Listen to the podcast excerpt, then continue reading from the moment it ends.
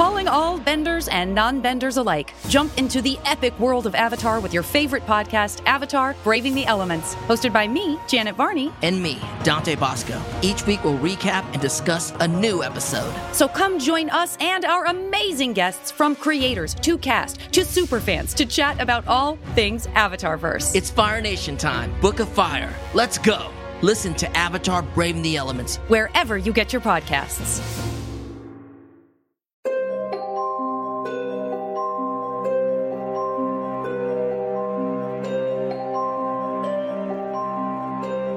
Welcome to Lock and Key Unlocked, a podcast about Joe Hill and Gabriel Rodriguez's comic book Lock and Key and the upcoming Netflix series that is approaching so fast, faster than a coyote tracking you down. I'm Alex. I'm Justin. I am locked and keyed and ready to go. I'm Pete.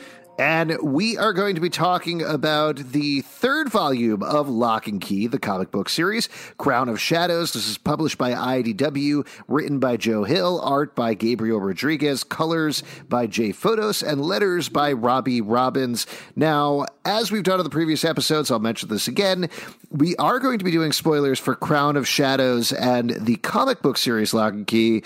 This isn't necessarily spoilers for the Netflix series because that's a little bit of a remixed version of what went on in the comic book, but tread lightly if you don't want to know. And definitely, if you haven't read Crown of Shadows and are planning on it, read that first and then come back here because we're going to spoil yeah. the crap out of it. It's source sure material. Are. And I think I don't count knowing the source material as a spoiler because it doesn't actually tell you what is necessarily going to happen in the show. It's just fun to see how they use what you love.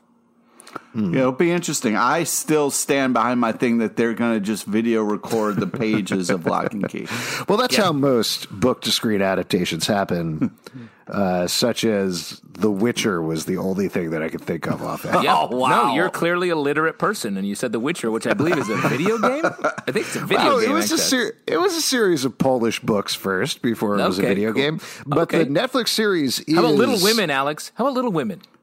Nah, yeah, Alex. How about Little Women? Is that good? I haven't played that one yet. What is that for? Xbox? All the characters are playable. oh. It's really I hope to. Un- oh, I'm so close to unlocking Joe. Yeah.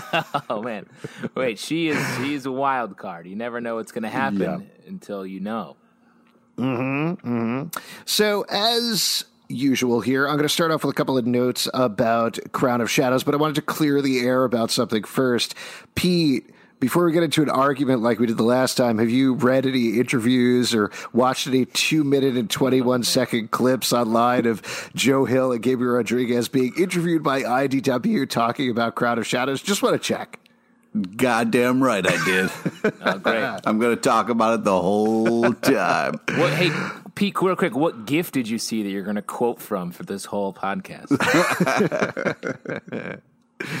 Mainly Baby Yoda gifts. Yes. Uh, so I will say uh, we kind of threw ourselves under the bus last episode saying how we didn't quote our sources. So I did go back. There's a really good, really, really long, like crazy long piece about Joe Hill and Gabriel Rodriguez that's on a site called Women Write About Comics.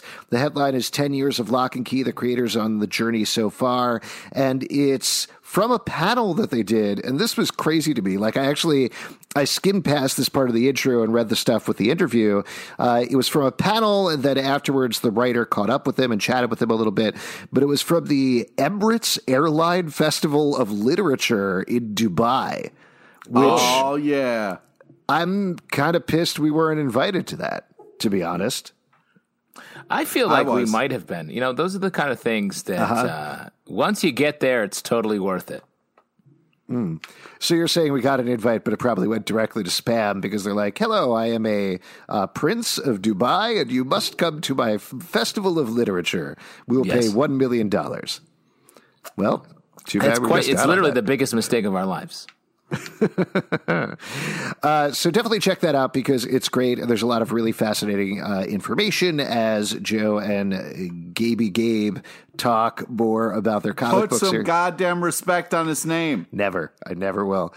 A uh, couple of notes about Crown of Shadows, though. It was originally released between November 11th, 2009 and July 14th, 2010. Uh, we talked a little bit about the awards. Oh, Pete is raising his finger, his little wormy yeah. finger, just poking it up I there. just want to, it's gross. Uh, you know, we wanted to, I just wanted to say, uh, you know, Gabriel in the two minute and change uh, interview did talk about how this, and I didn't really kind of pick up on it as much the first time reading it because so much action happens in this. Mm-hmm. But in like he talked about how heartbreaking this uh, specific trade was, and uh, kind of rereading it, I found that very much to be true.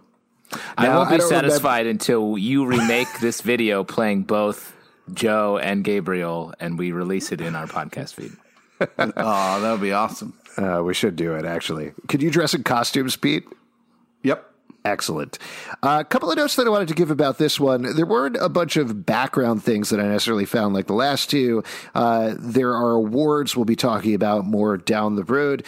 But some one thing that we haven't really talked about other than the preview episode is the stuff that was going on in the background while they were making the comic book series, which is that the first issue of Lock and Key came out as Pete knows beginning of February 2008, because as he talked about, he rereads the series every single year on the same exact date. What date is that, real quick, Pete?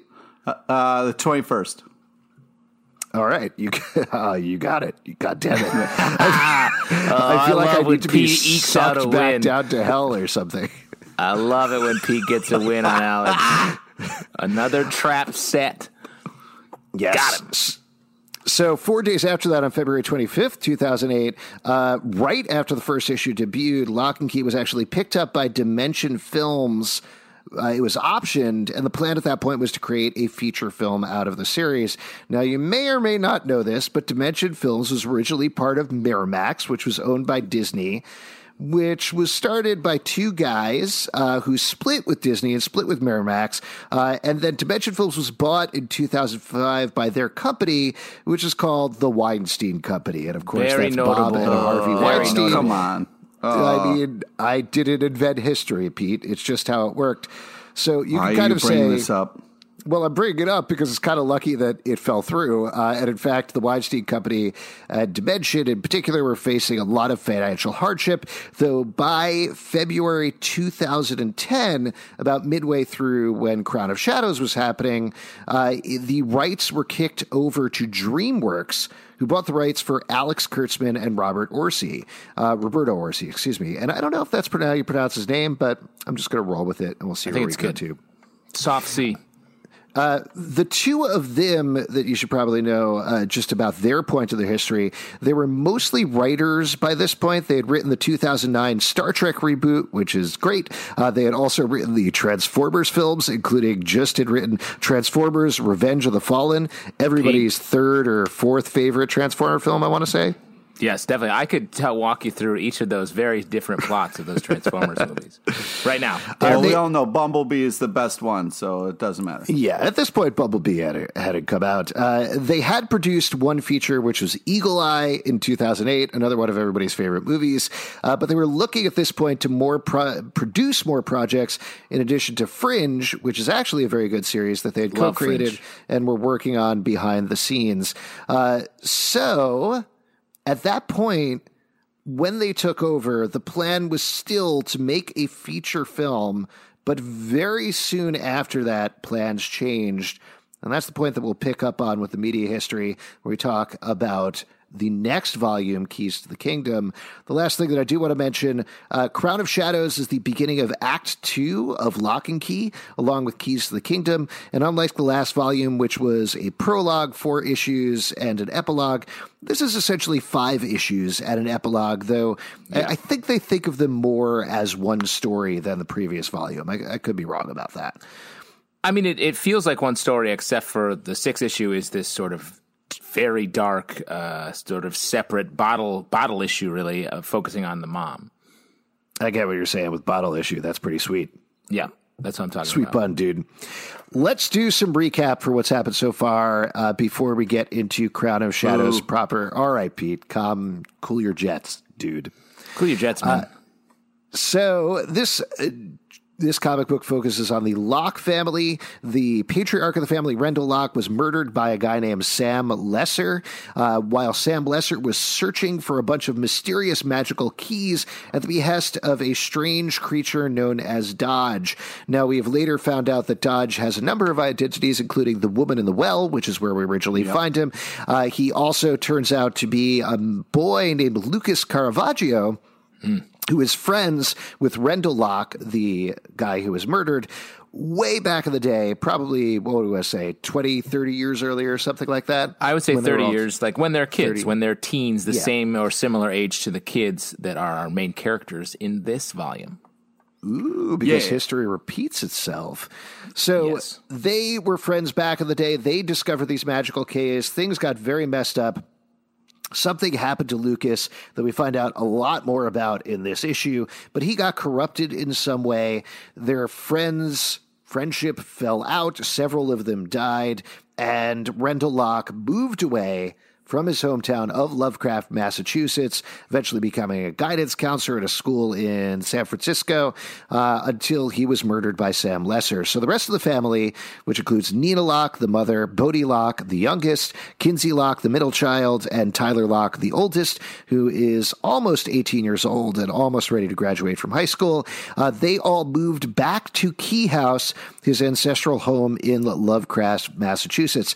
Once there, they discovered the woman in the well. They that she's searching for a bunch of these strange keys, and they came into conflict with her. They also came into conflict with Sam Lesser, who, driven by Dodge, escaped from prison, came back to Key House, confronted them, and ultimately they beat him but moreover, Dodge, who escaped from the well, had taken on the identity of an 18 year old boy named Zack Wells, snapped Sam Lesser's neck, and kicked him through something called the ghost door that had his spirit leave his body, closed the door so he was trapped outside. So his body really did, in fact, die. So Sam Lesser is a ghost floating around outside. The other thing, important piece of information that we found out last volume, is which doesn't play in quite as much, but I still think is good to know, is that one of the kids back in the day was a woman named Ellie Whedon. Ellie Whedon has a son named Rufus. Rufus is uh, autistic or on the autism spectrum, uh, but Ellie Whedon was in love with Lucas Caravaggio, had a relationship with him, and in a moment of weakness, brought him back in Well House, a small house right to the side of Key House, using something called called the Echo Key. Uh, mm-hmm. And ultimately, that is the being that we are dealing with, the villain that we are dealing with throughout most of the series, at least to this point. A couple of other characters you probably know about. Uh, Kinsey uh, has taken her fear and her sadness out of her head using the head key, which allows you to go inside people's heads, take out their memories, take out their emotions, other things like that, as well as put information back into it. But when you put information into it, it's very clinical. You just get the text not necessarily the understanding. Hmm. Uh, Tyler had developed a crush on a girl named Jordan, who several other people in town have described as a psycho bitch. Tyler is also very good friends with uh, with Zack Wells, though of course he doesn't know that Zack Wells is actually Dodge. Uh, and what or else? dating uh, his sister Kinsey. Right. They had started smoocherooing by the end of the last volume. Uh, however, there's another character that's kind of in love with Kinsey. His name is Scott. He is a alt punk type dude, Spider Jerusalem, as you called him in the last episode. Yes. Justin, uh, he has a friend who I am blanking right now on the name of, but I'm sure has a name, uh, who hangs around with him. Uh, and that's probably pretty much it for right now what else? We got a preview of some of the other keys that pop up uh, this volume, but I guess we'll talk to them when we get them.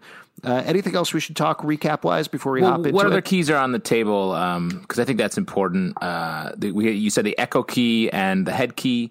There's the gender swap key, uh, which is in play. Um, there is the omega the, key, is the ultimate goal of Dodge. Um, mm-hmm. There's also the anywhere key that Dodge got pretty early that allows yes. Dodge to go anywhere as long as there is a door uh, to travel through space. Um, And oh, the other thing that's actually very important to mention is at the end of the last volume, the kid's uncle, Duncan, uh, experienced a great tragedy. He first was involved in a bar fight with some homophobes who were egged on by his boyfriend, Brian. Uh, he had his memories wiped at some point in the past. He was a young kid about Bode's age back when Rendell and Lucas were friends. Uh, his memories were taken out at some point, but when he got hit with a bottle, when he got knocked out, his memories were jogged. And he started to remember that this kid, Zack Wells, may not actually be who he says he was. In the process of that, though, a series of circumstances led to Brian getting hit by a car, and as we find out in this volume, knocked into a coma and knocked unconscious, which has kind of distracted Duncan from warning Tyler and the rest of the kids that something is wrong with their friend. Yeah. Uh, so that all said, let's let's jump into it. Did you talk Uh, about Nina real quick? Did you talk about Nina, the mom, who um, has a drinking problem and is sort of a little bit of an absentee mom, but she has a, fr- a budding friendship with a local detective named Mister Mutuku. Yes. Uh, and he seems to be very apt. He is a good detective, not just a small town detective. So that's that's an important Small character towns, thing. small towns are full of good people, Alex. I know your good big city ways. Exactly. I mean, everyone. I- watched- Uh-huh. I, grew up in the country, and every single person in my hometown was a great detective. Well, you had all those Also- murders. Oh, yes, Pete. Justin, to correct you, we don't know if she has a drinking problem. Her partner was murdered, Oh and she's uh, turning to booze for comfort. It's not clear that she has an ongoing problem. She might She, just be I'm just using to it jump as a ahead. She is hiding bottles in her drawer. What do you think a drinking problem is, Pete? I'm just saying you get you get a grace period if somebody is murdered, where you can Right. go off on a little bit of a bender. Okay. Uh, uh, yes, I, I won't uh, dive into what you're talking about per se, but I will say everyone in her family is very unhappy with her because of the amount she's drinking. How about that? That's true. That's true. I'll give you that. Uh, and then also, Pete, I just wanted to compliment you on that shirt you're wearing that says, I don't have a drinking problem. My only problem is the drinks aren't coming fast enough. yeah. That's that's fucked up T-shirt, man. I mean, You got that the on one- a cruise, right? You got that on a cruise ship. Your full line of cruise wear. yeah. Nice shorts, by the way. I appreciate you wearing shorts to our podcast taping, Pete. Nice shirt, nice shorts, no service. And the headband that says, Is it wine o'clock? That's, uh, that's very oh cool. man. Oh, boy. Pizza Lush. Uh, let's talk broad I'm not the one drinking on this podcast. JT says. Nobody, nobody is. Nobody knows who Wait, is. no, what are you drinking again? What is this called? Demon Porter or something like that? It's a random beer that someone left. My, it's called Spike Devil Porter. I don't know where it's from. Oh, it's from Chatham, New York. But isn't that interesting? Spike Devil. That sort of fits with the theme of the Crown of Shadows. Ooh, thank That's you for why I'm feeding drinking. your beer. That's It's great. creepy that someone left it in your house. Yeah, it was someone who opened, who just appeared through a door from nowhere. so that's pretty crazy. I but wouldn't be also, drinking I that love right a, a, someone who brings over a drink when they come to visit. Yeah, always do that. Let's talk broad strokes for Crown of Shadows before we get into the specifics. Um, uh, since I think it is interesting as we're revisiting this, Justin, I know you said Head Games was your favorite volume. Yes. What was your general take on revisiting this one? Pete, wh- what were you thinking while you were reading this? Uh, I was just surprised at how emotional it is. I remember loving the action sequence and how uh, much fun it uh, turns into. And it, really does kind of go back to what we were talking about before, where like they really play with your emotions, but there is so much fun in this book, and there is a lot of uh, uh, love and closeness, even though there's so much horror going on as well. we talk a lot about on this podcast about how confident um, uh, Joe and Gabriel were are and were with their um, creation of this book, and this is where I feel like the rubber hits the road action wise, and where they mm-hmm. start to play with the form of comic books in general. Like we get, uh, there are two issues that are just like have these great wild action sequences that are just hell yeah. so well made and uh, you can feel them sort of being like okay we've got this story. We're confident in our ability to just tell this story. Let's see if we can play with the form and start to really um, amp up or elevate the the way this book goes. And i think this is when they really first started to do that yeah, I think uh, Pete, correct me if I'm wrong, but I believe they do talk about this actually in the clip that they felt like they're doing this yep. as a comic book. They're setting up these magic keys. If they didn't ramp up into action at some point, it would have felt wrong to them. So that's definitely what we get in this volume. But at the same great time, quote Alex, great quote. Thank you so much. Uh, great interview. By the way, uh, Justin, we should invite you sometime Pete and I get together usually every afternoon, crack open a good Spike Devil Porter, and watch these two minute clips of Joe and Gabriel. Wow. You got to chug the whole time the clip's chug. going. That's the hard Yeah, it's part. a drinking yeah. game. It's a, a, a yeah. comic book video interview based drinking game. I love the idea yeah, that you guys get to, together. We try secretly. to race the clips. yeah. We try to race the clips with our drinks. And yeah, exactly. Every time Gabriel Rodriguez uh, smiles, you got to chug. Yeah. Pete died several weeks ago, by the way. Yeah. Again, uh, Pete uh, talking right, about let, how easy it is to not have a drinking problem. uh, so let's jump into this. Uh, we did say that. Uh, oh, the, the books. End... Alex has got his book open, so it's time to start. All right. Story time. Wait, what did I do? What did I do? Flip. I don't know. Flip. I, I don't know. I, I don't like. I Let me be honest. I don't love those noises. Just from a, a way of like, are you you're licking your hand? I guess when you make that sort yeah. of a sandpaper noise. It's, you know what it is? I think I got it right the first time, and every subsequent time it's just been a little too growly. Like I've been doing it too much of the back of my throat. Very I'll work on it. I'll get back to you guys. Uh, the first page of this book I love mm-hmm. the first page of this because it immediately sets up the theme they're playing with, with the shadows in such a simple way. We get these five repeating panels of Tyler as he's sleeping. The first panel, there's light coming in from the door. Second panel, we get to see Lucas's shadow. And the last panel, we get to see Nina's shadow as she's drinking. Uh, and I love this. Like, it's a simple way of uh, introducing the theme. And I am always so curious with something like this because I know, you know, Gabriel Rodriguez is drawing by hand. Does he redraw every single panel every single time? Does he tweak it through scanning? How does he hit that? Because there's definitely similarities, but it almost feels like it's fresh every time, single time he goes back to it, you know? If I had to guess, yeah. I would think that he does it separate. He redraws it, but but I don't know. That is so much work.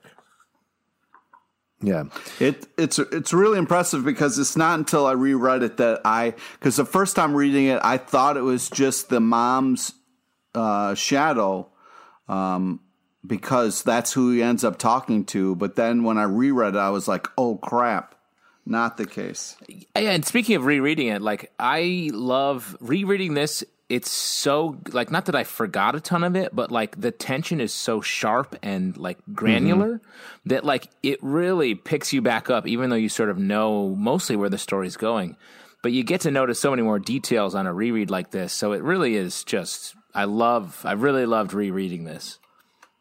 One also nice thing about this opening scene because we get to see Nina sobbing. She's woken up Tyler. She's telling him about what happened with Duncan and Brian, uh, and she's drinking and drinking. This is the central conflict of this volume that ultimately pays off emotionally in the last issue, which ostensibly is an epilogue. It's not exactly part of the Crown of Shadows storyline, but Tyler and Nina's relationship reaches a breaking point by the end because of her drinking and because of what she does.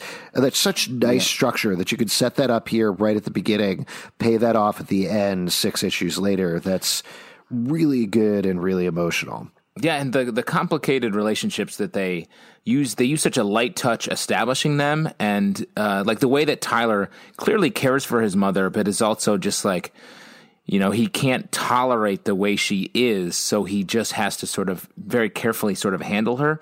It's just so it's never said, it's just shown, and it's just really smart. One other thing I want to yeah, say, one other thing I want to say real quick is that this is the beginning of the second act.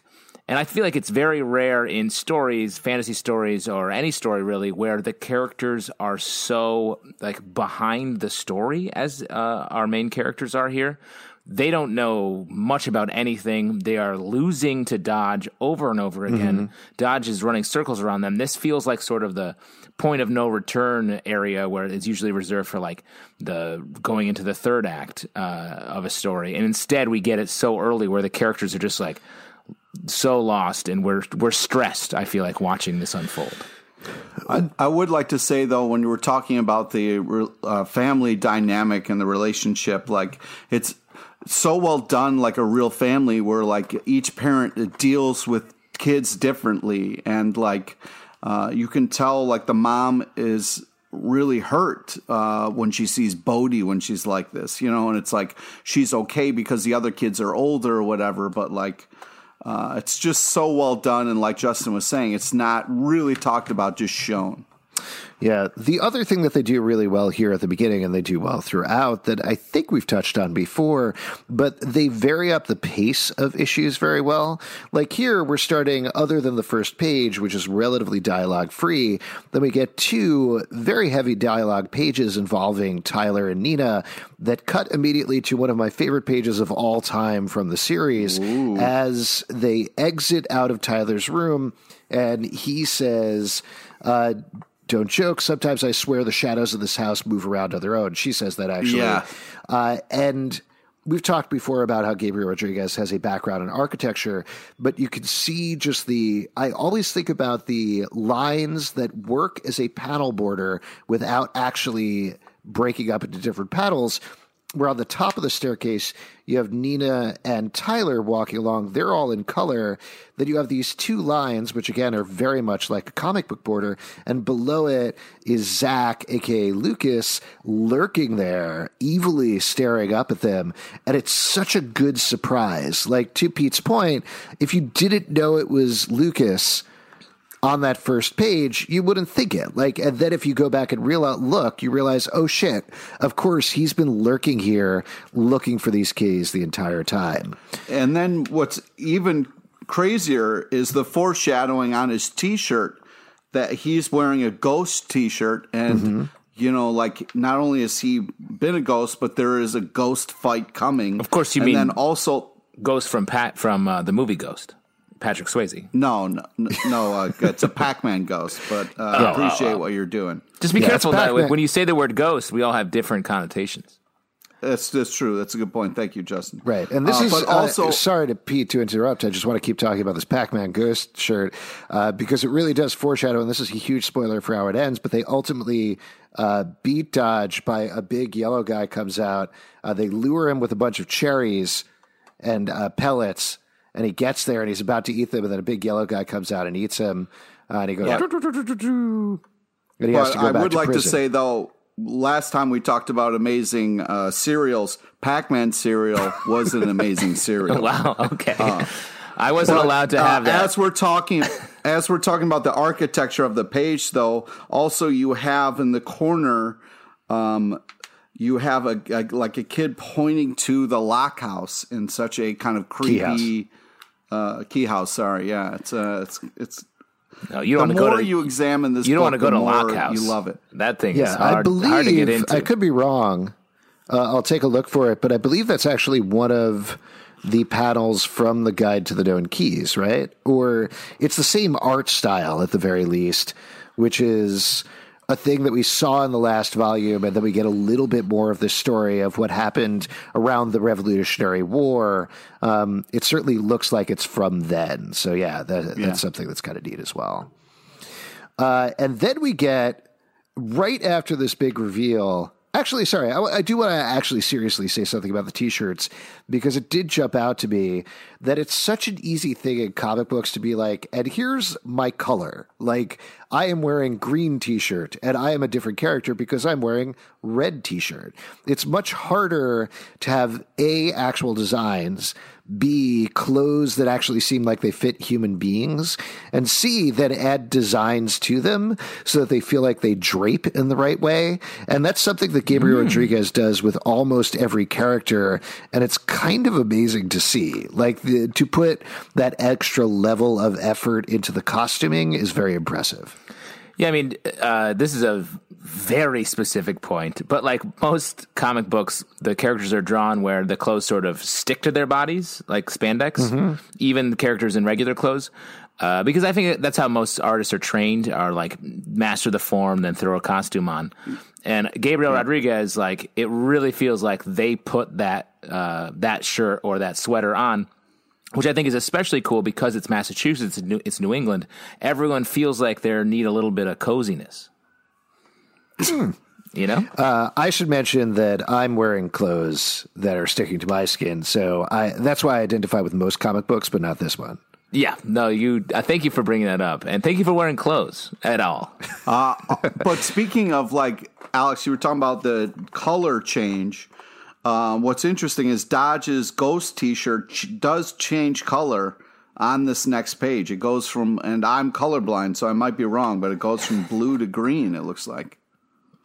Mm. Uh, you're right, even though you are colorblind. But I think that has more to do with he's in shadow. Maybe, Ooh. maybe I don't know, or maybe it's a serious fuck up, and I hate this comic book now. Well, or maybe. Oh you never know. It's just a different one of the Pac Man ghosts. Yeah. yeah. What's uh maybe we'll get a no prize, but for like lock and key. So like a lock lock prize. Yeah, no prizes went away, huh?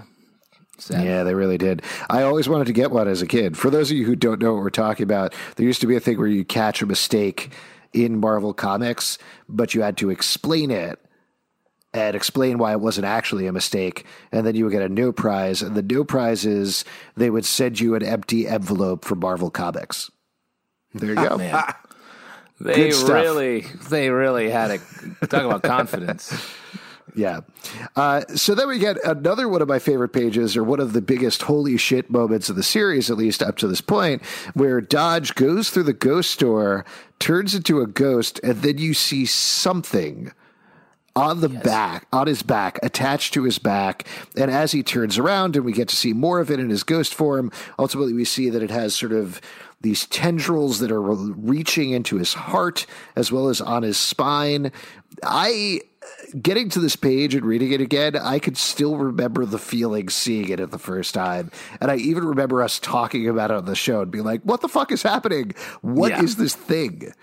What's that uh, stretchy yeah. eyeball alien uh, that's hanging out in the back? It kind of rem- it reminds me a little bit of like Blue Beetles deal. Um, mm-hmm. Yeah, yeah. I think that came later, but uh, yeah. Yeah, and uh, again, the, like the fact that they have the whole story worked out to such a degree that we just get this little detail here is so cool. And right, right before this moment, do we see Dodge holding all of the keys so far?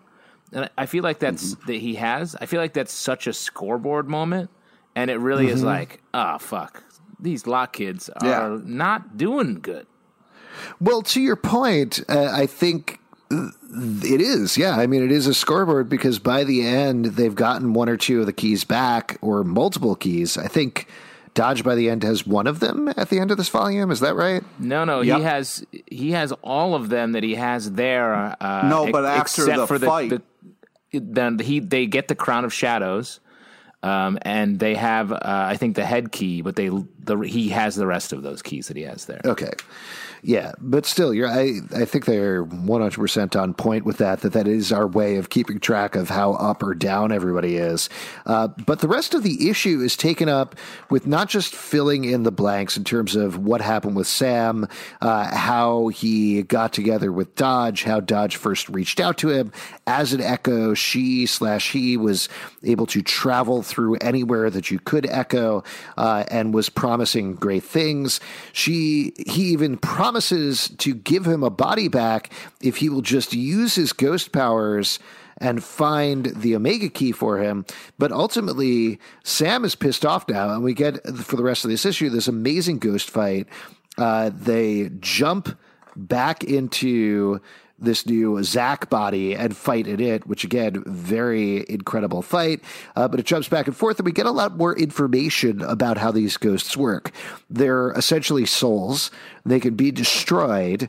Sam uh, And hurt. Luke and hurt uh, because uh, Sam, by the end of the issue, has multiple scars across his soul. He's lost a hand that he's very tentatively reattached to his body.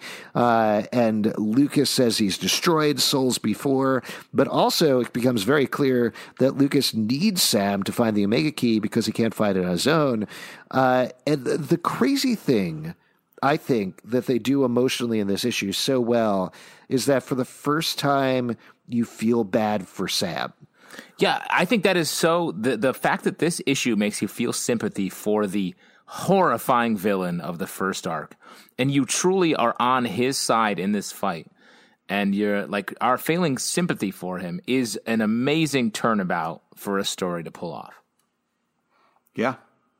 Because I think you do. Uh, I think it's you honestly are like, oh God, I wish this guy could get out of this situation. Where it's like, wait a second, he just tried to kill not only the dad, uh, he did kill the dad. They tried to kill all of our protagonists at once. Yeah, and Yeah, it's we fi- crazy. You're r- rooting for the lesser of two evils in that fight. Oh shit, that's good shit right there. Take a lap, Pete. Do you realize what you did? You feel like it looks like you don't realize what you just did. uh, uh, amazing fight, amazing art in here. I love the different use of color as well. It's such a simple way of delineating which is which, and it would be an easy choice to be like ghosts are blue, but having Sam be a green ghost and Dodge be a blue ghost just makes it easy beyond the creature that's on his back. Uh, and the big thing that happens at the end here is we get this full page spread of Nina discovering the Echo Key and not quite remembering, as we've established, adults don't remember any of the magic. But she's certainly heard about keys before, and she's certainly been told about them as Sam was looking for them with Rendell. I mean, I feel like she knows. She knows about car keys for sure, and Yeah. uh, Hobbs keys. Mm, I don't know if she knows But about it's car al- keys. I'll it's tell you also what, interest- adults forget car keys as they get older. That's that's true. Very true. It's also interesting to see like what the books are behind her and next to her there. You know that you talked about the, how they were fighting and they were different colors. There's a book right there that says the color of death. You know that's very interesting. You got Don Quixote in the back. You've got you mm-hmm. know Well, the, the the, books the books are the credits because they didn't come at the beginning; they come at the end. So, "Color of Death" is by Jay Fotos, who's the colorist. The Storytellers is by Joey Hill and Gabriel Rodriguez. Uh, but there are a couple of others. There's uh, Ubik by Philip K. Dick. There's Don Quixote is up there. A couple of other things like that. There's Jack London. I assume it's Call of the Wild. Ray Bradbury, The Martian Chronicles. And man, again, like not to get on the shirt thing again, but to draw a bookcase full of books, all with different wording on the spines, is bonkers. What a nightmare. yeah. Yes. So let's jump over to chapter two in the cave. This starts off uh, with Jordan and Tyler hanging out at a big statue. Again, as we're this volume does a lot to continue to build up the history and legacy Yeah. of Key House, and we see this enormous statue here that we also ostensibly end the volume with of Colonel Adam Craze, who is He invented crazens, little known fact, um, and was famously quoted The dreams and ideas of free men are as an army of shadows and are as impossible to strike down. Buy these dried up cranberries. It's funny that they don't mention the crazens there, but he is standing on something that kind of looks like maybe it is a large crazen. And that's what I'm talking about. That's my theory about this comic. Uh, but he's the character, or the cra- craze is one of the characters from the Guide to the Known Keys, that story that we're slowly building there. Uh, but Tyler, still trying to use the keys to work his literal magic on Jordan, says that he is going to write an essay for her so that she doesn't fail. She kisses him. He's pretty happy about it. Uh, and then we get another nice swoocheroo with uh, Lucas kissing Kinsey on the head. Uh, and I listen, Scott. I'm curious to get hear what you guys think of Scott because like Scott is such a loser, but I love him so much. And this paddle at the end of the page here, where he's just popping around the tree Yeah. Yeah. right after Lucas leaves, is so much fun. I mean, I feel like Scott is textbook like kid that is like no one likes in high school, but will grow up and be like a very cool adult. And like he's like the surrogate comic book writer. Uh, I feel like in this, and and I, I think he is he's great. He's a great character. He's a character that has a distinct voice right out of the gate. And distinct look as well. Uh, one thing I want to say about this Tyler Jordan scene, like I love the sh- the the panel of him just laying there, like fully confident in what he's done, and I think the the bookend, the other side of this scene that we get in the uh, la- second to last issue, or the last issue, I forget which, the second to last issue, number five, Yeah, I is think it's second to last. so huge, and we'll talk about it when we get there. But I think that it's a major point in the story. Yeah, I am very curious to get your take on that panel. That's something that, frankly, I wasn't totally sure about, so I'm glad you have an idea about it. Uh, and then we get the main plot of this issue, which is uh, Kinsey is talking to Scott. They come up with this plan because Scott has seen some names, including her father's name, down in the drowning caves, which doesn't sound like a good place to go. Don't go there. Don't go there. Right. Uh, so Kinsey takes her friend, Scott takes his friend, and they travel down to the ca- uh, drowning caves. And we get this awesome hero shot of Kinsey standing on the rock. I'm sure this is totally obvious, but I feel like I almost feel like this is a visual reference to something, and I don't know what it is. You know what I mean? Like it looks like a comic book cover from Yeah. something. I feel like it's just like the the classic uh, Spielbergian. I mean, this is basically Stranger Things. This issue is like could have been Stranger Things. It- this part here reminds me of Goonies, though. Yeah, Goonies, perfect. Yeah. It reminds me of E E.T. Yeah, I don't know. I thought we were just naming Spielberg movies. Uh, we also get another big major tease here as they're going down to the drowning caves. They find out, they very casually mention that it was barracks. Uh, it was used as barracks back in the American Revolution, which is something that we loop back to in one of the Golden Age books, I believe. Um, but as they walk by, and it's very clear that they leave it there. Uh, they find a door. Kinsey is like, "Huh, what do you think is that door?"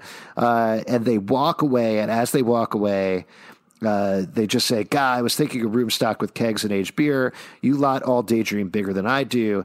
But if you look at it, there's a one on the door, but the shape around the door is an omega symbol. so seems like that might be something that perhaps people are looking for a little bit." Uh, yeah, that's the future right there. And if you the Omega symbol is like a fucked up horseshoe.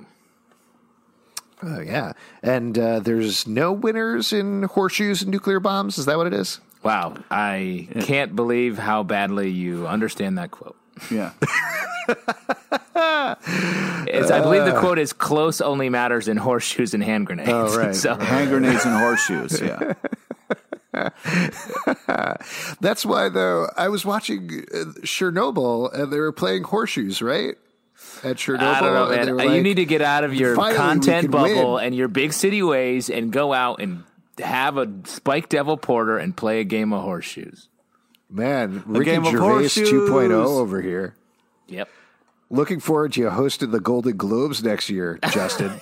yeah, definitely. wow, that's the most insulting thing you could have ever said to me. Yes. Uh, so this also breaks down as one big action sequence. Essentially, with a lot of emotional stuff that breaks for the characters throughout. Uh, as Kinsey goes searching, she doesn't have fear anymore, so she's not worried about anything. They got to go down some rickety stairs. The water is freezing. It turns out the caves have flooded uh, because the tide has come in. She sees some ta- text, which is the keepers of the keys. Uh, she sees her father's name, Rendell Locke, but she wants to see more of it. At which point, the stairs collapse. Everybody falls into the water. Finally, Kinsey's friend and uh, Scott manage to hang on, but the other friend and Kinsey, using one glow stick, go around the entire cave and find no exit there. Absolutely no escape. Uh, God, if somebody got stuck down in those caves, that would just be the death of them. Uh, something that I'm sure we'll loop back to at some point later on. No, no. Don't know You who- can live through this. This issue is a perfect example of how you can go to this cave and come out smelling like roses. All right. Well, if there was a teenage character that, say, looked like Justin or something like that, that got trapped in a cave like this, I don't think you would make it out. But we'll talk about that uh, some I other guess point. we will see. Um, I love the way this whole sequence plays out. It's tense. We know it's very stupid that they're going in here, uh, but it's sort of. And then they have these like great like John Hughes movie style conversations about like who they are as as people and the teenagers and the, they uh, Jamal and uh, Kinsey kiss, even though Scott's the one that likes her and. Everyone's just so cool in this uh, moment, except for the the friend who's like sort of stressed out the whole time.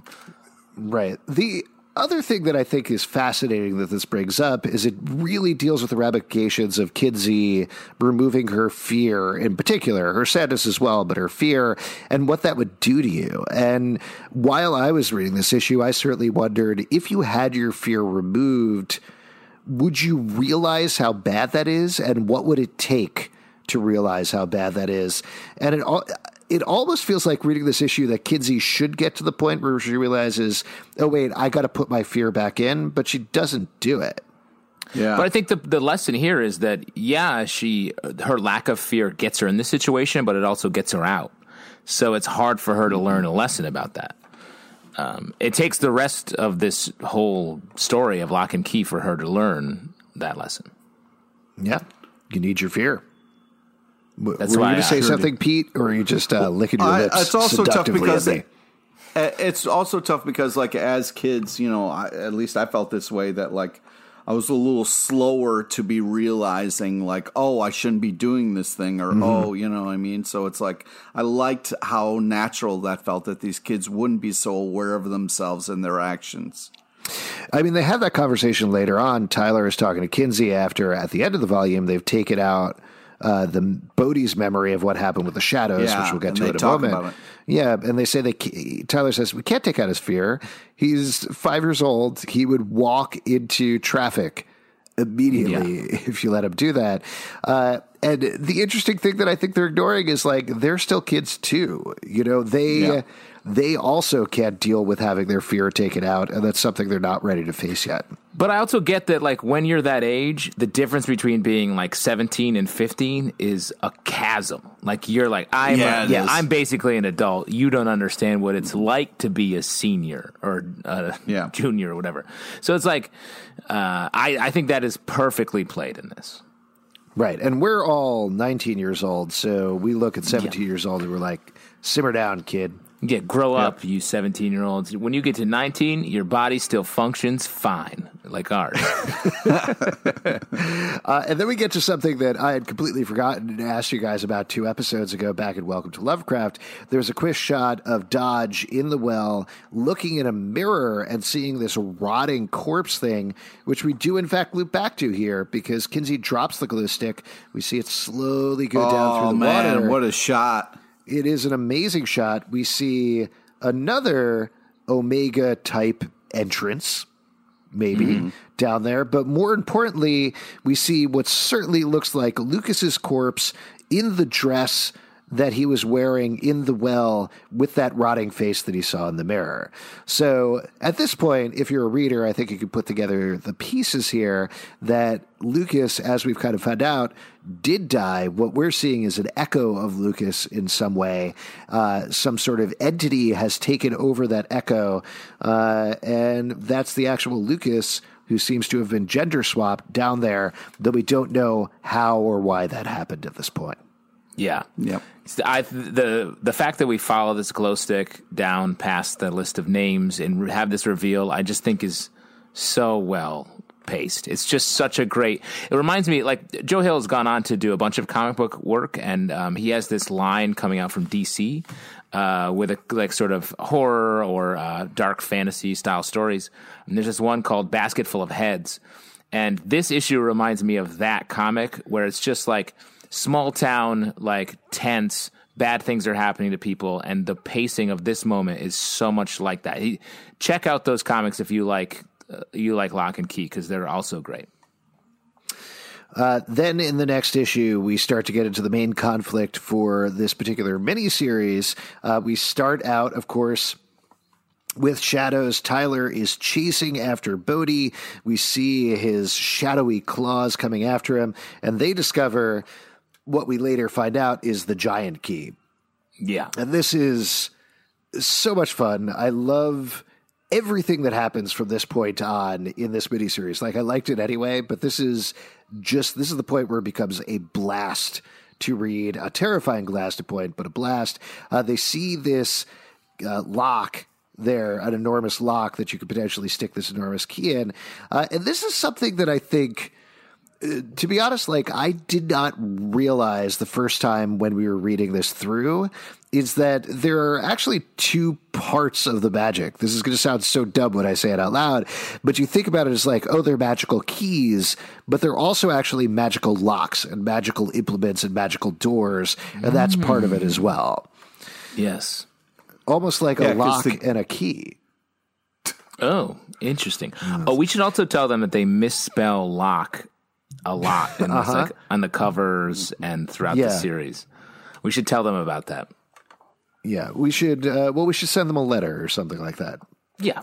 I just uh, going back and seeing this, uh, like seeing the design of the keys and how, like, if you really look closely, it shows you what the key does uh, once put into the lock, like on the key. It's very cool, and like I didn't notice the first time that there's a little kind of like human that it, like shows growing into a bigger one.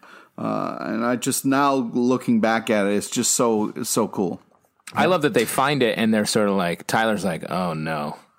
Here we go again with this shit." Like he's not They all- happy about it. Well, he's not happy about it, but at the same time, he is very willing to use the keys to his own advantage, particularly when Yeah. it comes to Jordan, which is the funny part there. I think he more just doesn't want to lift it. He's like, oh, this looks so big. And Tyler is such a fascinating character to me because they really do write him as a meathead. They could write him as like the heroic kid who is leading them, you know, and he's uh, which Yeah. like he does hero stuff by the end of this volume in particular, and he is starting to learn to get there, but he has a while to go. Like he's not even refusing the call. He's just like kind of a dude bro and just wants to be a dude bro, and that's it. And all this other stuff keeps interrupting and pushing him towards adulthood and responsibility. Yeah, I mean, I think that's true. I mean, but he, you know, he's like depressed. He is a very sensitive and like uh, dealing with a, a difficult family situation and trying to like be the uh, father figure to these other kids. But also, like like a lot of kids, like his identity at school is to be like a meathead. So, like, Yeah. I, I think that is just I like that. Yeah. It feels Oh, real. I love the character. I think it's just it's well written because he's not again your typical straightforward like I'm the hero type guy. So much as he makes mistakes and he wants things that he should not want and he goes for them and he messes up. It's I want to get a I want to get a clipping of you just saying "I'm the hero" and have that just play in every movie when the hero presents himself, him or herself. they do I'm the that. hero. They do that in Rise of Skywalker, actually. Uh, Yes. When Kylo Ren is, uh, spoiler, redeemed, uh, he comes out and he says, I'm the hero, Rey. He's also a parrot at that point. Uh, then we get a little bit of Too business. soon, man. It's too soon. Too soon. Too soon to spoil it. Sorry, everybody. Listen, uh, I know we keep looping around to this, but at this point, we find out that Nina is going to go visit Duncan, help him out with Brian over in Provincetown and everything that's going on. She also talks to the police detective. Who again seems very nice and interested in the key that she found. Uh, but Kinsey discovers she's been hiding bottles. She clearly is drinking very hard and getting more and more wrecked, but ultimately is leaving anyway. And Kinsey confronts her and says, Glad you're not taking Bode in the car with you. I can smell the liquor on your breath. So things are very bad for her at this point. Yeah. Uh, we also get the first hints of uh, what else went bad for her because we haven't really seen what happened to Nina while everything was going on with Rendell and while everything was going on with the kids, where they talk about a little bit. Look, I understand things were bad for you, and we haven't really talked about that much, but they sort of skip over it and then come back to it later in the volume. yeah. Yeah. Then I, li- I like how uh, real quick how um, Kinsey's fearlessness or lack of fear mirrors um, actual like t- uh, how a teenager might act in this situation, mm-hmm. where just like a mom confrontation like this that feels very real, despite the fact that she has been magically altered to be able to have this confrontation. Yeah. Yeah. Also, there's a fun play on like when Kinsey's holding the bottle and you see the shadow of the mom. Like we're still getting like a lot of like mm-hmm. Uh, artistically uh, done shadows in these panels. Yeah, I'd be curious to see beyond the obvious shadows when it is like literally a shadow behind somebody if they used more ink more blacks in this particular volume than they did in the mm. previous volumes mm. uh, so we get a little bit of a setup where uh, Scott and Jamal give Kinsey a present. It turns out later to be a life preserver. Hilarious, Fun. very hilarious. Uh, she's wearing it at home as she's IMing with him, uh, and I just want to mention what their uh, IM names are. Uh, mm. Kinsey's is Hole in the Head K. Very funny. Uh, and I believe Scott's is JSAT. And then Jamal's, oh no, Jamal's is JSAT. He's Jamal Saturday. Yeah, Jamal uh, Saturday. and Scott's is Devil Worshipper 13, yeah. which is Oof. Right on for him, of course. This kid is edgy. Yeah. Uh, and then the kids are at home. Uh, Nina calls. She's getting drunk at a bar. Uh, and this is when Dodge is sneaking through the house. He discovers the crown of shadows. We get a tease of a door that we saw in the last issue as Bode was trying to figure out what was uh, last volume, as Bode was trying to figure out what was going on with the head key. Uh, Rendell hid the crown of shadows key in black currant jelly Dodge makes fun of him and ultimately unveils this chamber below the house that is hiding the crown of shadows. And we get a phenomenal page, phenomenal, where Dodge is standing in front of the crown of shadows. With a, uh, we see three shadows, three different perspectives of his shadow as light shines up from him. Uh, we cut to the crown of shadows. He puts the key in it, and then when we cut back to Dodge, there are three wolf heads behind him absolutely terrifying. The rest of this issue as well very scary. Like we, I know we've talked yep. about that a bit, but the way they play out the shadows and way they flash back and forth is legitimately scary in a way that we haven't seen really since uh, that first or second well, issue, I guess, where Dodge yeah. popped out of the well. Yeah, it's it's so intense because like before we saw it and everything was fun and there were IMing and oh, I got my life jacket on, and but man, takes a turn. Yeah. So yeah. Dodge puts on a veil of shadows because, of course, uh, he doesn't want anybody to know that he is Zack Wells or anything like that. Uh, and he tries out three identities. I think the first one is Puck from Midsummer Night's Dream. Is that right? Uh, maybe I. My guess was Peter Pan because a couple pages mm, earlier, okay, um, Tyler's reading Peter Pan to Bode. It looks it looks to me like Jughead from the old Archie comics. Ooh, that'd be a fun take. It might be. Does he have a shadow burger at any point? I love. Uh, the then he tries out a ninja, and ultimately he puts on this queen costume based on the Lady in the Well. Uh, we do get to see a shadow of Peter Pan attack Bode. Uh, shadow of Fear attacks Kinsey, of course, and Tyler is just wandering in, eating some pizza, and there's terrifying bears and killer clowns and a yeah. the clown is the creepiest with the xed out eyes. I mean, yeah. that's just. And I'd rather gets, fight a bear. He gets swallowed by the shadows, but he fights back, and that's where we get the first hint of this amazing conflict that's come.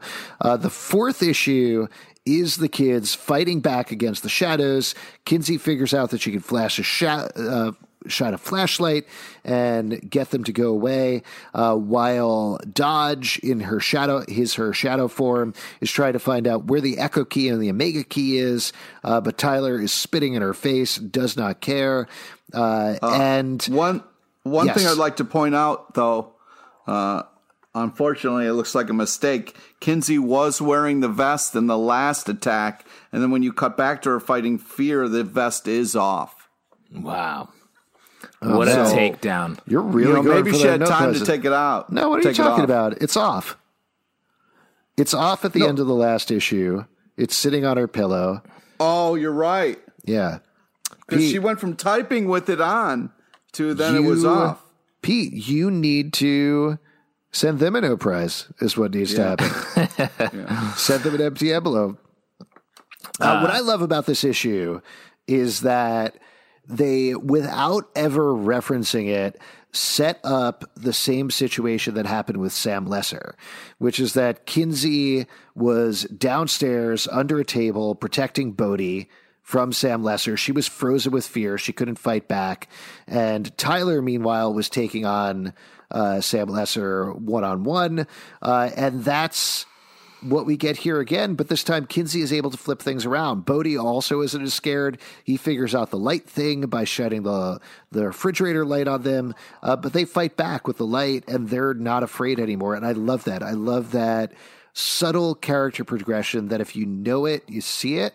But if you don't, it's just kind of there and happening in the background. Yeah, they're so resourceful now. They're able to just like make moves uh, because of being a key house. And I love the way that the, they discover that Kinsey discovers that light beats shadow is such a beautiful art device for the rest of this issue, where we get to see the panel with the horrifying shadows and then the burst of light, and that repeats, and it's just so nice to see. Yeah. Uh, and ultimately, the police detective almost comes up. Classic horror setup. He is right at the door. He is about Classic to come Die in. Hard. Die Hard? That's your reference? Yeah, because you know the police drives up and is about to, you know, drives away, and you know you got to throw a body at him to get his attention. Oh, right. In this case, they throw a pot, but it doesn't actually work because he's listening to the radio. Uh, Yep. But the shadows take the memory out of his head. He doesn't remember why he was going there or anything like that. Uh, they're all an extension of Dodge. Uh, and ultimately, Dodge is like, you know what? Kinsey clearly knows where the key is. I'm going to join all the shadows together and I'm going to go after Kinsey and Bode, which frees Tyler, which is Dodge's big mistake here. And I think to your point you were making earlier, Justin, this is the point where it turns around. This is the point where Yeah. they figure out how to fight back. And it's because ultimately, I would say Dodge is improvising too much. Yeah.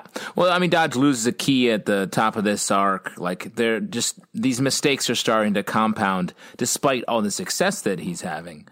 Um, so it's really nice to see the villain both succeeding and failing as opposed to a much more predictable, like, succeeding all the time and then suddenly failing. Yeah. There's also a lovely pair of panels that happen towards the end of this issue as Bode and Kinsey are fleeing once Dodge has pulled all the shadows together, where they're running down the stairs past a bench, which we do get to see later on uh, as well. I think Tyler and Kinsey are sitting on it and chatting about Bode. They run past it, and we see the same framing of the panel, but Bode and Kinsey are almost out of frame. They're running forward, they're getting away. And in the background, in the upper right corner, we see this horrifying wolf's head shadow sticking out that's enormous and gigantic, and we get a tease of what's to come. So fantastic. And at the same time as they're hiding, we get this action montage of Tyler pulling out the giant key, putting it in. We see a glow of light, the opposite of shadow, of course, break through key house. A hand reaches through. And as he teased, we didn't mention this, but uh, Tyler, again, a v- like very nice, subtle setup. Uh, but he said something about like, I'm bigger than you and I'm going to kick your ass uh, to Yeah. Dodge earlier on in the issue. Uh, and he comes out and we get a full page splash of him enormous saying, Hey, Dogface, can't say I didn't warn you. And that's where he ends the issue. Phenomenal. Badass. Such a great line, badass thing to say. But also, I really want to like the fact that you see the uh, you know the key house, and then there's just this light that shines down the side of it, and then you just get a little hand, or well, you think it's it's huge, but it's like. And then you get to see him enormous, like such great panel design to like save the reveal for when it's like the real kind of like fight time was such a cool thing because like if you would have like saw it opening in like half of them it wouldn't have been as powerful or whatever but like the way that they did that and the pacing like Justin was talking about it's really just unbelievable Now, then we get to issue five, which Justin, correct me, I'm wrong, but I, I believe you said is one of your favorite issues of the book, right? Yeah, I think uh, uh, maybe Pete as well. Like this issue is just Yeah. Uh, the f- the nonstop, the epic splash page action of it, uh, and just the fact that they just drop out of they don't need anything else to tell the story besides these huge uh, splash pages. And it's not all just the action. We get to see these reaction shots from Kinsey and Bode, and uh, all these like very co- comic booky moments, while at the same time never losing a step with this sort of dark fantasy story they're telling. Is just It's it's great because it's like if I, you know, like a younger me was in charge of a comic book, I feel like, why do we have to wait so long for a fight, or why do we have to wait so long for a splash page? Make it all splash pages, and this is just like such an amazing build up and payoff.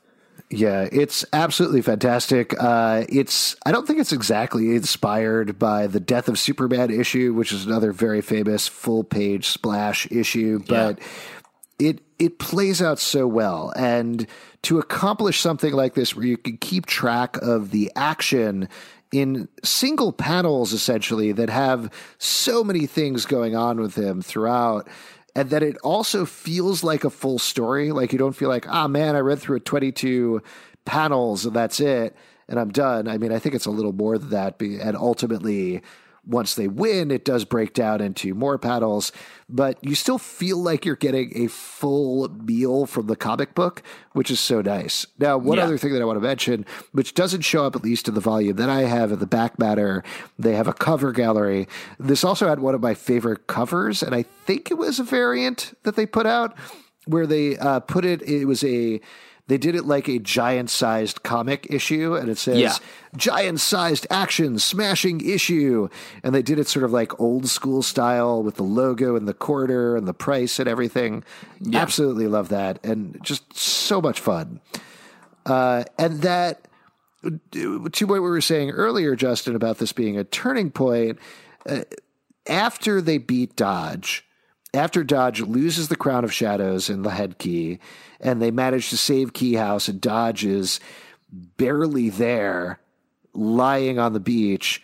Uh, what Tyler does is he picks them up, lifts them up, shows them all of Lovecraft, and said, This is home, guys. We're not going to run from shadows here. Not tonight. Not ever. And it's, well, yeah, but it's also it's such a beautiful statement. Yeah, and it, it's also like it was always it always surprises me that moment because Tyler is not concerned with like finishing the victory there and like getting the crown of shadows, all that. He's like, oh, let me show how good we are right now to his brother and mm-hmm. sister, which is just so nice. Yeah. Uh, and the other thing, just in terms of the structure of the issue that I do want to mention, because I was kind of looking for this, is they do such a good job of keeping Dodge in the form of Zack Wells out of everybody's sight. That just in the geography of the scene, he could very easily be discovered.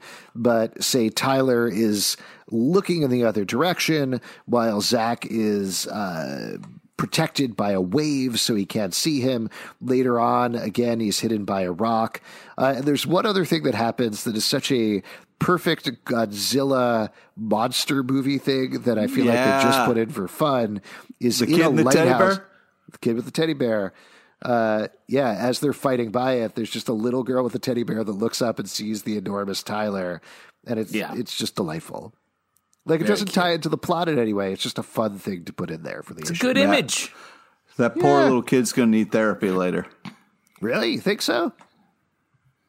I don't know, man. She just witnessed a giant shadow monster fighting a giant human. Yeah, I guess. I guess they probably should have taken the memory out of her head as well, Yeah. not just Bode. Yeah, just a thought. Then we get this last issue. This is the epilogue. This is the hangover from everything that happened as So Nina real quick, I just want to say, yeah, yeah. The, the scene with Jordan and and Tyler at the end of that fifth issue. Uh, we get this Oh, moment where?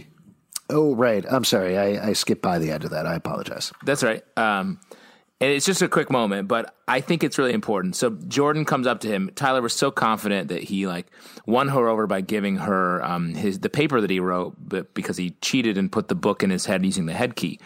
She got an F on the paper because uh, it didn't show any thinking. It just showed it was just like a list of facts, basically. Um, and, and I think this teaches Tyler that these keys are failable. Like they're not they're not uh, in like a way that you can all you use them and you win, which is what Dodge thinks.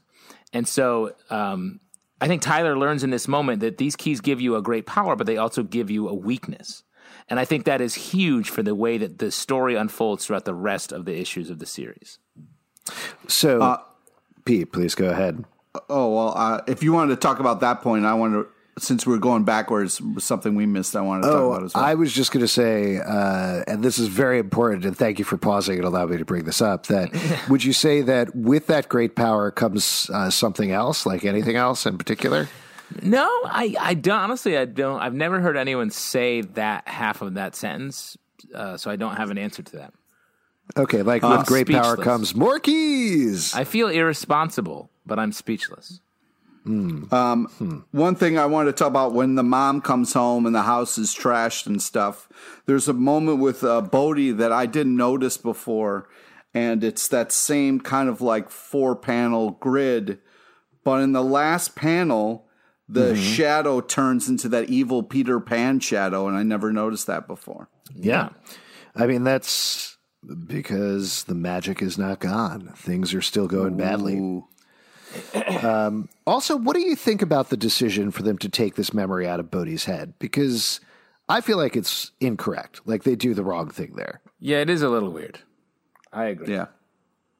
Yeah, leave memories in people's heads. That's all I'm saying. Uh, the thing that I actually wanted to ask you guys about are the last three panels here, where after Tyler has messed up with Jordan, he sees the leaves start falling and he says, Huh, pretty yeah. nice around here where the leaves start to change color. We get a shot of a tree letting a leaf loose. The next panel, the leaf is floating across the side of the panel. And the last panel is just a simple blue and white sky, and that's it. What do you think that means?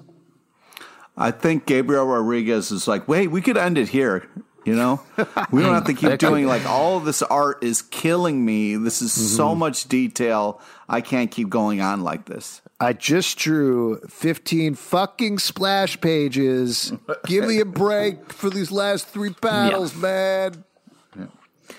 Uh, it's funny because it's to me it's just like a nice little moment after all this like total chaos and he's just like stopping and enjoying the beauty of nature and then it's just like the camera kind of like pans up a little bit and we kind of get to enjoy it too i think it's sort of a reflection of what he said to uh, kinsey and Bode where he when we first met tyler he was like super mm-hmm. depressed in a very dark place and then he just had this epic fight uh, and won and he's like, you know what? I do feel comfortable here, despite all this insanity and the fact that I just blew it with this girl that I like. Uh, I I think things are coming my way. I mean, it might also be as simple as it's uh, to what you're saying, Justin. It's ending with light instead of shadows. Yeah. Like there's still a little bit of darkness encroaching in the corner there, in the upper left corner of the panel, but ultimately we're seeing white shine out there. And he's in so, shadow, right? He's in the shadow yeah. of the, the statue. The statue, yeah. So at least for the moment, light has won, but the shadow is always going to be there. Maybe that's one way of looking at it. Yeah. Then we get to the last issue, the epilogue beyond repair, a huge emotional gut punch throughout this issue. Oof. Uh, yeah. Oh God, this is in exactly the right way, but so hard to read for yeah. multiple reasons. And one of the biggest reasons, I think, is how Gabriel Rodriguez draws Nina Locke throughout this issue. She is just haggard. She is tired. She is worn out. She is done with everything. And she is completely losing control, not just of her children, but of her body and her mind at this point. And it's.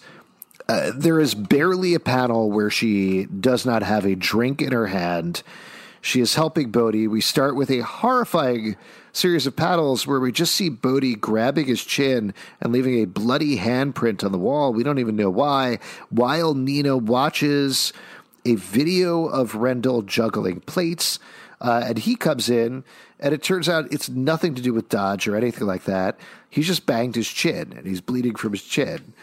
Uh, yeah. And she ultimately, that is how they discover he was trying to find a key. Uh, they ultimately discover this key that can fix things. Uh, it opens a cabinet. You put things in the cabinet, and it repairs things. It's the, The I mending key. The, the mending key. Uh, and she ends up breaking a bunch of plates. We see things breaking and cracking throughout this issue. Uh, and Nina discovers her cane. She was hurt during the attack by Sam Lesser, uh, has been repaired by this cabinet. Now, I think the way she's able to keep track of this magic is probably because she's drunk, right? Yeah, I think so. I think the idea that uh, you have to be a kid to see the magic of Key House, and when you're drunk, you sort of have a, a, a, A smaller to brain, you, if you will. like you're you're infantilized a little bit. So I think she's just like, oh, okay, this works. Yeah. Uh, and we also get to see the cabinet. It stretches to fill whatever you're putting in it. Uh, so she tries the cane. She tries a stool that was broken. Uh, she tries plates and repairs those. Uh, and then she tries juggling everything. It all breaks, but she doesn't care. Uh, this, to me, is an interesting sequence of pages because we see this really beautiful freed expression on her face as she jugs these plates, juggles a wine bottle, juggles a wine glass. And the next panel, everything is breaking around to her. She says, Go ahead and smash, you fuckers. I can fix you later. I can fix everything. What do you think Nina is feeling at this point? Because to me, it reads as manic.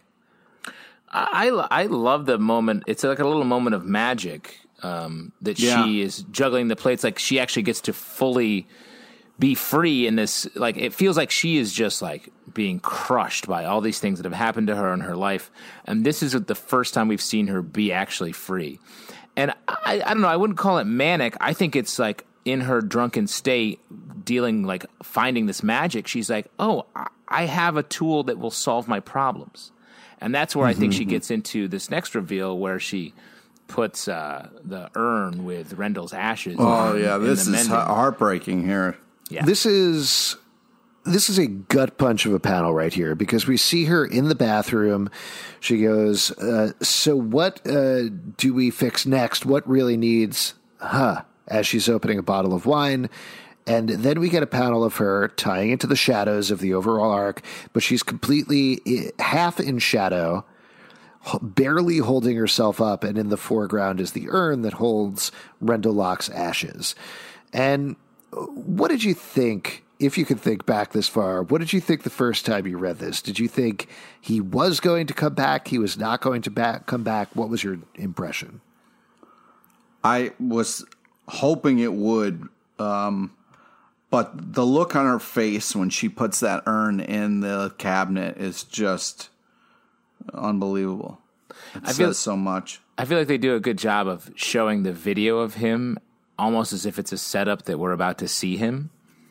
Mm-hmm. I thought I thought we might get some sort of magical version of him, but I mean he's like the you know the Uncle Ben of this series. He's the one character you can't bring back. Yeah, and as we know, wait, what was that lesson that Uncle Ben taught Spider Man? I always forget what it is. Come on. I think he said always um, have a spare pair of underwear. Okay. Smart. Yeah. Uh, so it definitely, like, if this was going to bring it back, it would be monkey paw. Oh, I rules, remember what it was. It was with great shower comes great rinsability. Love that guy. Love that. I hope they bring him back. I hope Marvel brings him back sometime soon Yeah. because that would be fun. You shut your face. Uh, so yes, uh, all of the facial acting that they do, that Gabriel Rodriguez does here, is absolutely heartbreaking and awful. She thinks maybe the urn is going to take longer, and then we get an excruciatingly rock bottom point for Nina. Where she's dressing in sexy lingerie. She thinks she sees him back, goes up, rubs the back of his head, but it turns out to be Tyler, which is horrifying. Horrifying. horrifying. He shoves her. They fight. The urn breaks on the floor, and then she slaps Kinsey, and all of this keeps happening, and it just gets worse and worse. Like this is. You feel for Nina the entire time, but it's so clear there is this is the absolute lowest she can go. Yeah, it it is truly uh just a, this issue is such a dark sad way to end this arc. It's Mm-hmm. crazy to me that they did it this way, but it's great. yeah, yeah, but also gives you a little hope right at the end, though. I don't know. Yeah. The the end reveal we're about Uh. to talk about is to me it's more stressful. I'm like, oh, you have to hide this key. To say Well, what it is, they find the Omega key in their father's ashes. Oh, yeah. And uh, yeah, I agree. That is absolutely. think- har- oh, go ahead, Pete. I'm sorry. I feel like that's what the uh, cabinet fixed. Like that key wasn't there, uh, but the cabinet put that key there to fix what's going on with them. Oh, that's interesting. Interesting. I I take it. My takeaway from reading that at the end of that, them finding the Omega key is like, oh my god, this is the thing that Dodge has wanted this entire time. The one thing keeping them safe at this point is they have no idea what it is or where Yeah. to find it or anything, and now they know. And Yeah, now they need to keep that key safe. They need to keep that information away. They are utterly screwed. Yeah, that's what I thought too. Is such a tense, and I love the way that they've established what the Omega Key looks like without talking about it. So it's just a visual reveal in this moment. So great. And one thing I want to say that I we haven't talked about before is the recap page of this uh, series. Each issue is so good. Uh, I love it. And it reminds me of Battlestar Galactica's recap before they went into every episode. It's just like so concise, so smart. Really, Oh, how are how are you reading this? Because I'm reading it in the collected volumes. That's how I'm going back. Are you reading the individual issues? I am. Yes. Oh, okay. I forgot about this. How do they do it?